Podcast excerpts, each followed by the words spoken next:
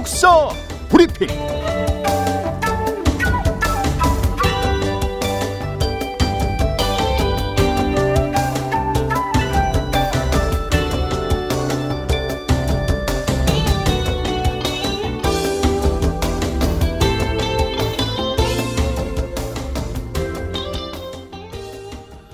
안녕하십니까. 오늘 김영민 PD님 대신 역사 브리핑을 진행할 송민욱입니다. 1778년 영국인 탐험가 제임스 쿡이 하와이에 상륙했다. 17년 뒤인 1795년 하와이 왕국이 수립됐습니다.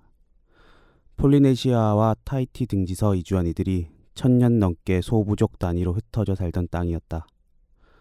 쿡은 원주민들에게 영국식 문화와 기술, 무기를 전했고 정복 전쟁을 부추겼다. 제도의 모든 부족을 아울러 다스리며 사탕수수, 플랜테이션 농장을 운영하자니 국가가 필요했던 거였다. 초대 군주 카메하메하 1세는 1810년 하와이 섬들을 통일 영국식 입헌군주제를 모방한 정치 체제를 갖춘다. 1891년 1월 29일 왕국의 마지막 군주 이름이 어렵다. 릴리우 오칼란이 네. 릴리우 오칼란이 여왕이 즉위했다. 근대적 교육을 받은 교과서적 독립군주였던 그는 외국 자본의 무역 특혜를 일방적으로 보장한 기존 헌법을 폐지하고 경제적 권리를 박탈당한 하와이 원주민들의 투표권 등을 보장하는 신헌법을 발의한다. 하지만 이미 하와이 정치는 자본가들의 영향력에 종속된 뒤였다. 그의 개혁은 반대파의 반발에 실현되지 못했고 거꾸로 백인 권력과 동조자들은 1893년 1월 이올라니 왕국을 봉쇄한 뒤 임시정부를 수립해 여왕 태위와 하와이 미국 합병을 요구했고 어, 여왕은 무력 충돌과 인명 피해를 피하기 위해 자신의 권력을 임시정부가 아닌 미국 정부에 잠시 양도한다며 당시 미국 대통령 클리블랜드에게 중재와 보기를 요청했다. 그것으로 하와이 왕국은 98년 만에 막을 내렸습니다. 1894년 7월 임시정부를 이끌던 미국인 변호사 샘퍼트 돌이 공화국을 선포하며 대통령에 취임했다. 릴리우 오칼라니 여왕은 1896년 사면될 때까지 궁의 연금 상태로 지나했고 미국은 1898년 하와이를 합병, 1959년 50번째 주가 돼버렸습니다. 릴리 오칼라니는 평화주의의 자였어. 그는 글과 대화로서 권력의 문제를 정의롭게 풀 수 있으리라 여겼다. 그는 납득하기 힘들 만큼 정치적으로 순박했지만 어쨌건 그 순박함이 주민들의 유혈 참사를 모면케 했다. 1993년 빌 클린턴 대통령은 100년 전 미국인 지주들이 여왕을 불법적으로 축출한 것을 방관하고 하와이를 합병한 데에 대해 원주민들에게 공식 사과했다. 릴리우 오칼라니는 문필가였고 음악가였다. 그는 하와이의 역사와 체험 등을 여러 권의 책으로 펴냈고 연금 상태에서 악기 없이 종이와 펜으로만 다수의 노래를 작곡했다. 하와이 국민 가요로 지금도 널리 불리는 알로하오에도 그녀의 작품. 하와이어로 그대여 안녕이라는 뜻인 알로하오에는 이별의 아픔을 노래하고 있지만 하와이 독립 지지자들은 거기서 조국을 잃은 여왕의 슬픔을 듣기도 합니다.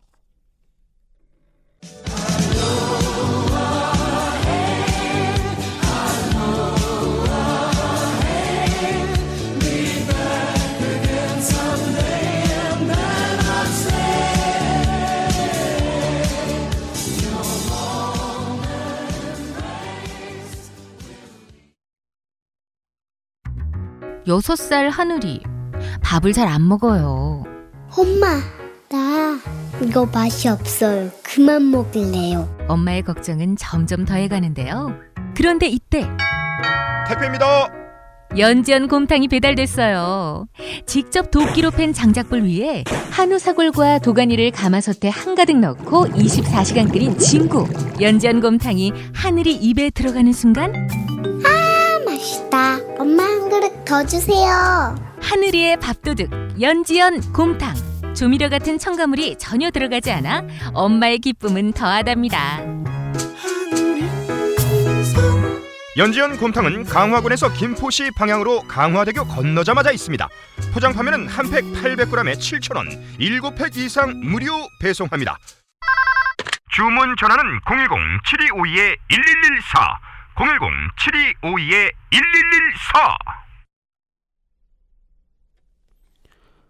미인대회 출신 인기 가수, 잡지 모델로 활동했던 필리핀 전 퍼스트레이디 이멜다 마르코스. 이멜다는 24살의 나이에 하원 의원으로 있던 36살의 페르디난도 마르코스를 만나 결혼해 남편을 최고의 권력에 올려놨다.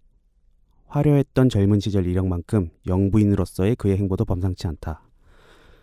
대통령에 당선된 남편 페르디난도는 계엄령을 선포하는 등 독주의 길로 들어섰고 이멜다는 마닐라의 시장으로 재직하면서 주택 환경부 장관이 임명돼 왕성한 정치 활동을 했다. 그러나 1986년 마르코스 대통령이 대선에서 코라손 아키노를 낙선시키고 재선에 성공했으나 자진 사퇴하는 일이 발생했다. 21년간의 장기 집권과 독재 정치로 민중 봉기를 불러와 미국 하와이로 망명길에 올라야 했기 때문이었다. 헌데 허겁지겁 떠난 독재자보다 더 스포트라이트를 받는 일이 생겼다. 바로 말라카냥 궁에서 발견된 이멜다의 3천 켤라의 명품 구두였다. 주인 잃은 궁에는 구두뿐만이 아니라 최고급 보석, 수천 개의 명품 핸드백과 수천 장의 속옷이 발견됐다. 도탄에 빠진 필리핀 국민들은 물론 전 세계가 경악을 금치 못했다. 마르코스는 용서할 수 있어도 이멜다는 용서할 수 없다는 말이 나온 연유였다. 아이러니한 것은 도망가듯 나라를 떠났던 그녀가 남편이 사망하자 망명생활 5년 만에 고국으로 돌아왔고 2010년에는 하원의원 선거에 당선됐다. 음, 필리핀 국민들의 잊어버린 역사의식이 가져온 결과였다. 그러나 부정부패한 권력자를 단죄하려는 노력, 1998년 오늘 결실을 봤다. 필리핀 대법원은 마르코스 대통령 재임 당시 두 건의 독직 및 수뢰 혐의를 다루는 상고심 재판에서 이멜다를 감옥행을 내렸다. 그리고 정부에 끼친 손해에 대한 배상금으로 1억 8,900만 페소, 약 470만 달러를 지불할 것을 명령했다.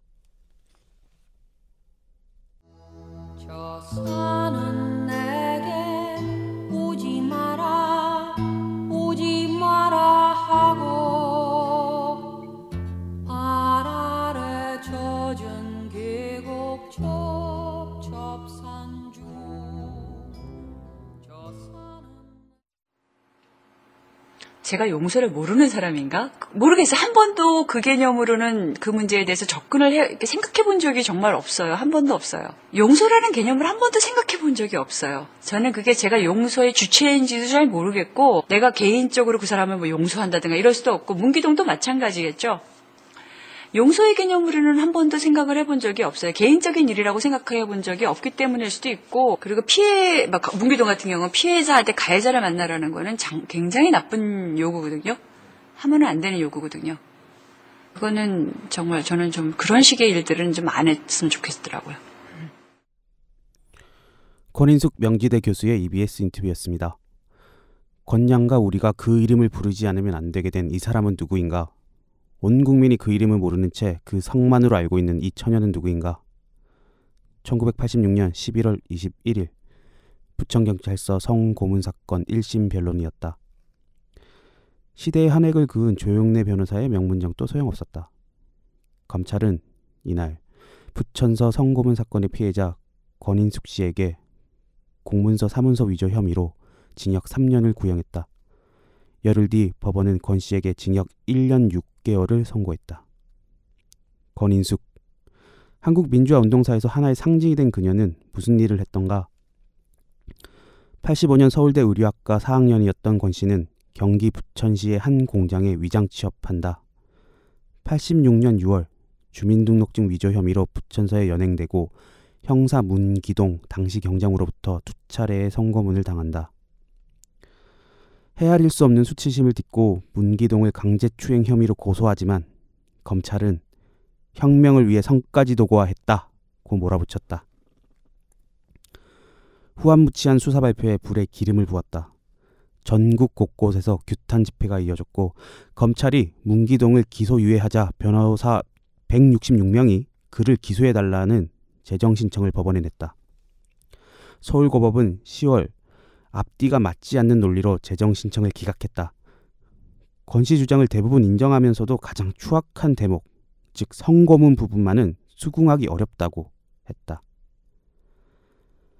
군사 정권의 부도덕성을 드러낸 성고문 사건은 박종철 고문치사 사건과 함께 87, 87년 6월 항쟁의 도화선이 됐다.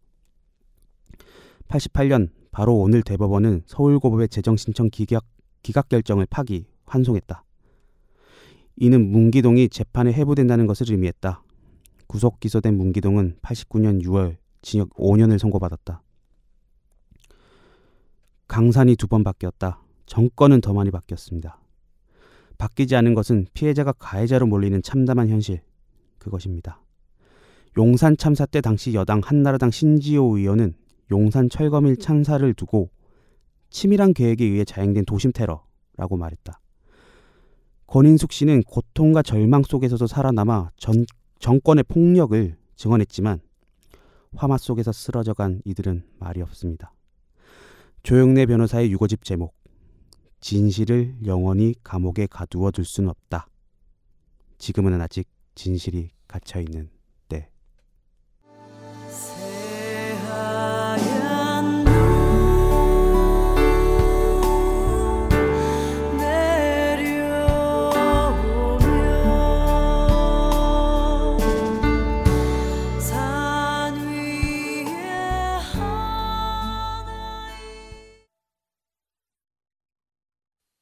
제게 보여줄 것이 있다며 오래된 파일에서 꺼낸 것은 일기장을 찍은 사진이었습니다.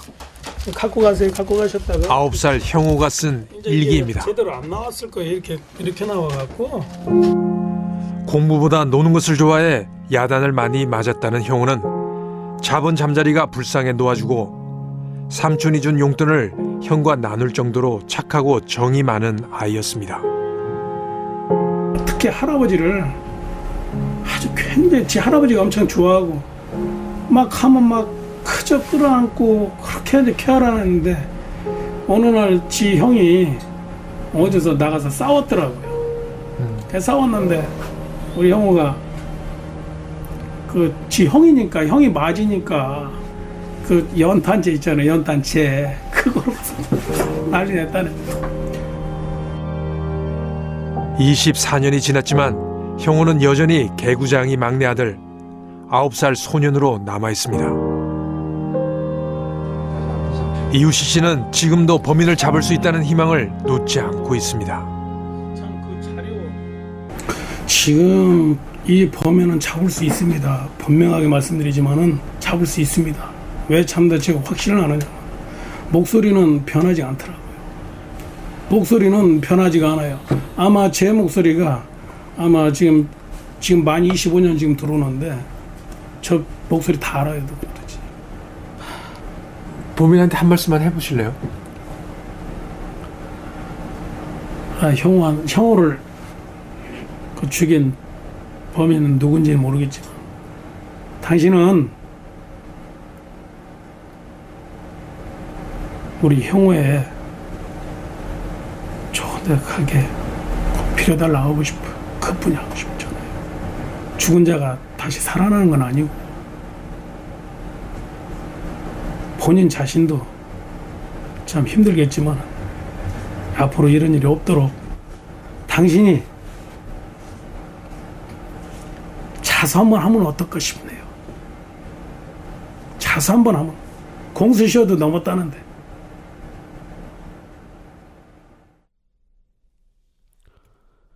JTBC 이영돈 PD가 간다의 한 부분이었습니다. 20년 전 집 앞 놀이터에서 놀고 있던 한 아이가 사라졌다. 1991년 바로 오늘 낮 5시 20분쯤 서울 강남구 압구정동 현대아파트의 놀이터에서 마지막으로 목격된 당시 9살 이영호 군은 유괴를 당한 지 43일 만에 싸늘한 주검으로 돌아왔다. 사체는 잠실대교 서쪽 한강둔치 배수로에서 발견됐다. 직접 사인은 코와 입에 붙어 있던 테이프에 의한 질식사로 판명됐다. 부검 결과 유괴 당일 친구 집에서 점심으로 먹은 음식이 위에 남아 있었다. 유괴 직후 살해된 것이다. 유괴범은 이군을 살해하고도 공중전화로 7천만 원의 몸값을 요구해왔다. 이후 60차례나 걸쳐 전화통화와 메모지로 부모를 협박했다. 전화 목소리 분석 결과 범인은 서울 말시의 30대 남성으로 추정됐으며 범행은 매우 지능적이고 치밀했다. 은행 계좌로 송금을 요구했는데 당시는 금융실명제 시행 전, 전으로 가명통장 개설이 가능했다. 그래서 계좌로 범인을 추적하는 것이 불가능했다. 또 범인이 돈을 찾으려 했던 은행 두 곳은 모두 폐쇄로 CCTV가 설치되어 있지 않은 곳이었다. 메모지나 통장 개설 신청서에도 전혀 지문을 남기지 않았다. 경찰은 범인의 통장을 사고 계좌로 등록하고 범인을 기다렸다. 하지만 수사 미숙으로 체포에 실패한다. 범인은 은행 계좌로 돈을 받는 것이 어려워지니까 양화대교 남단 한강 눈치에 돈 뭉치를 가져다 놓으라는 마지막 메모를 전달한다. 진짜 돈 10만 원에 가짜 돈 뭉치를 섞어 범인을 유인했지만 형사들의 잠복에도 불구하고 범인은 돈을 가지고 사라진다. 돈을 가져간 범인은 전화를 걸어 가짜 돈이 잔뜩 섞여 있다. 아들을 되찾고 싶지 않은 것으로 알겠다는 말을 남긴 채 연락을 끊었다. 이군이 사체로 발견되면서 경찰은 공개 수수로 전환했다. 범인은 몽타주 전단 28만 장과 음성 테이프 1000개를 제작해 전국에 배포했다. 하지만 끝내 범인을 잡지는 못했다. 결국 2006년 1월 29일 공소시효가 만료되어 이군 사건은 경기도 화성 연쇄 살인 사건, 대구 개구리 소년 실종 사건과 함께 3대 영구 미제 사건으로 남게 됐다. 2007년 이군 사건을 모티브로 한 영화 근원 목소리가 개봉돼 공개수배 영화로 화제를 모으기도 했다. 지금 살아있다면 30대일 이형호 군. 유괴 살해라는 참혹한 범행에 대해 공소시효 15년은 너무 짧았다. 법 개정으로 살인의 공소시효가 25년으로 늘었지만 또 더불어민주당 서영교 의원이 공소시효 자체를 없애는 법안을 제출했다. 어찌 될까?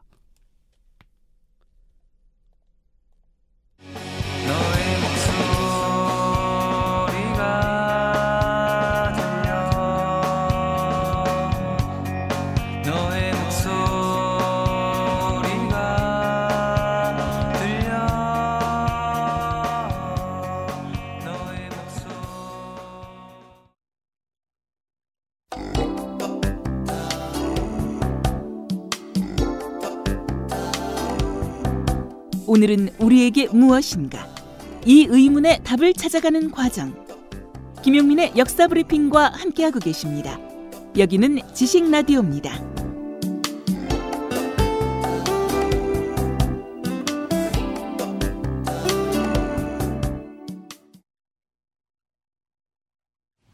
North Korea is a regime arming with missiles and weapons of mass destruction while starving its citizens.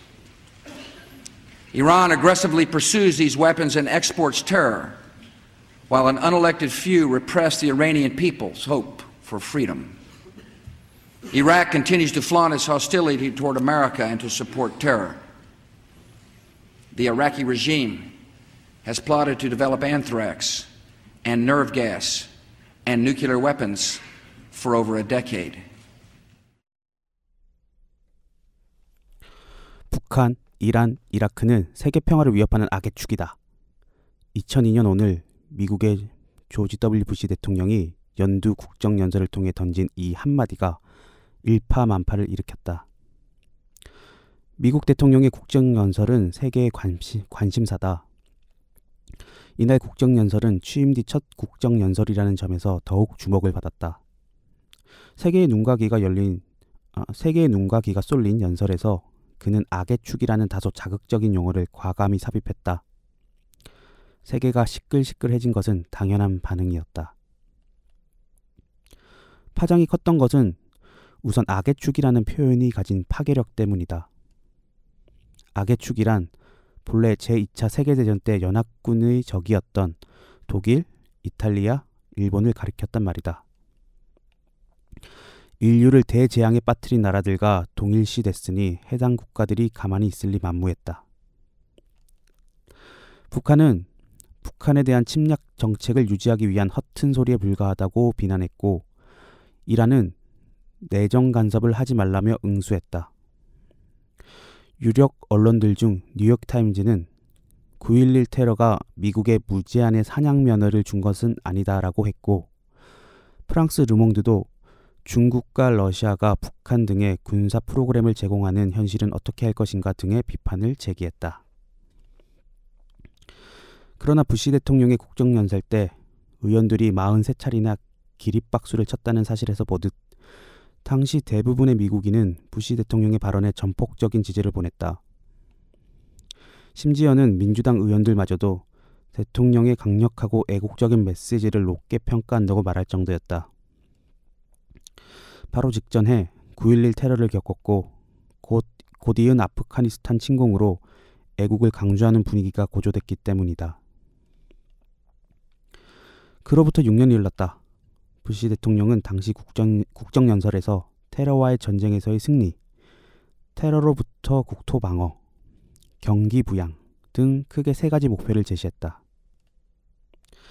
그러나 이란 해결 외에 나머지는 더 악화됐거나 답보 상태가 됐다. 그의 목적은 과연 평화였을까? 아니면 지배였을까?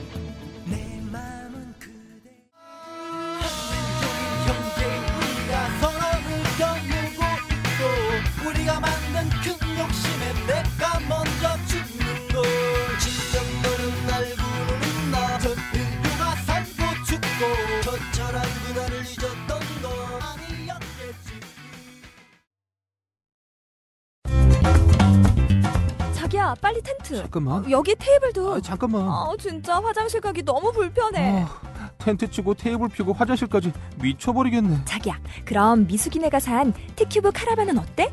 승용차로도 견인할 수 있고 화장실도 있고 귀엽고 이쁘고 진짜 끝내주던데 에이, 카라반은 비싸잖아. 아니야 티큐브는 1350만 원부터야 게다가 지하 주차장에도 들어간다고 우리한테 딱이지 않아? 그래?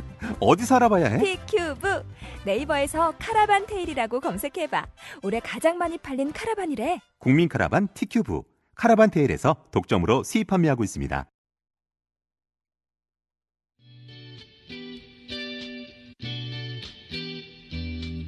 누구나 좋은 물건 사고 싶고 어째선 국내엔 없는 게 너무 많아. 해외 직구 하고 싶은데 해본 적이 없어. 헤맬 땐 테일리스트.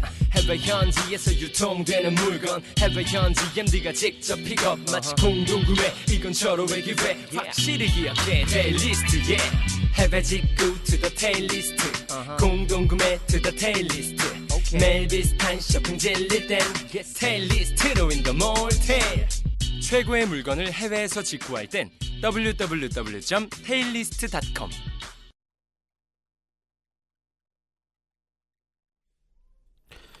네. 추가열의 평화, 서태지와 아이들의 발해를 꿈꾸며 듣고 왔습니다. 오늘 김용민의 역사 브리핑, 김용민 PD님의 목소리가 안 들리고 제 목소리가 들려서 많이들 당황하셨죠?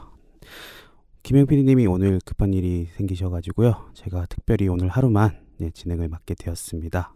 다음 주부터는 정상적으로 김용민 PD님의 목소리를 들을 수 있으실 거니까요. 너무 걱정하지 마십시오. 네.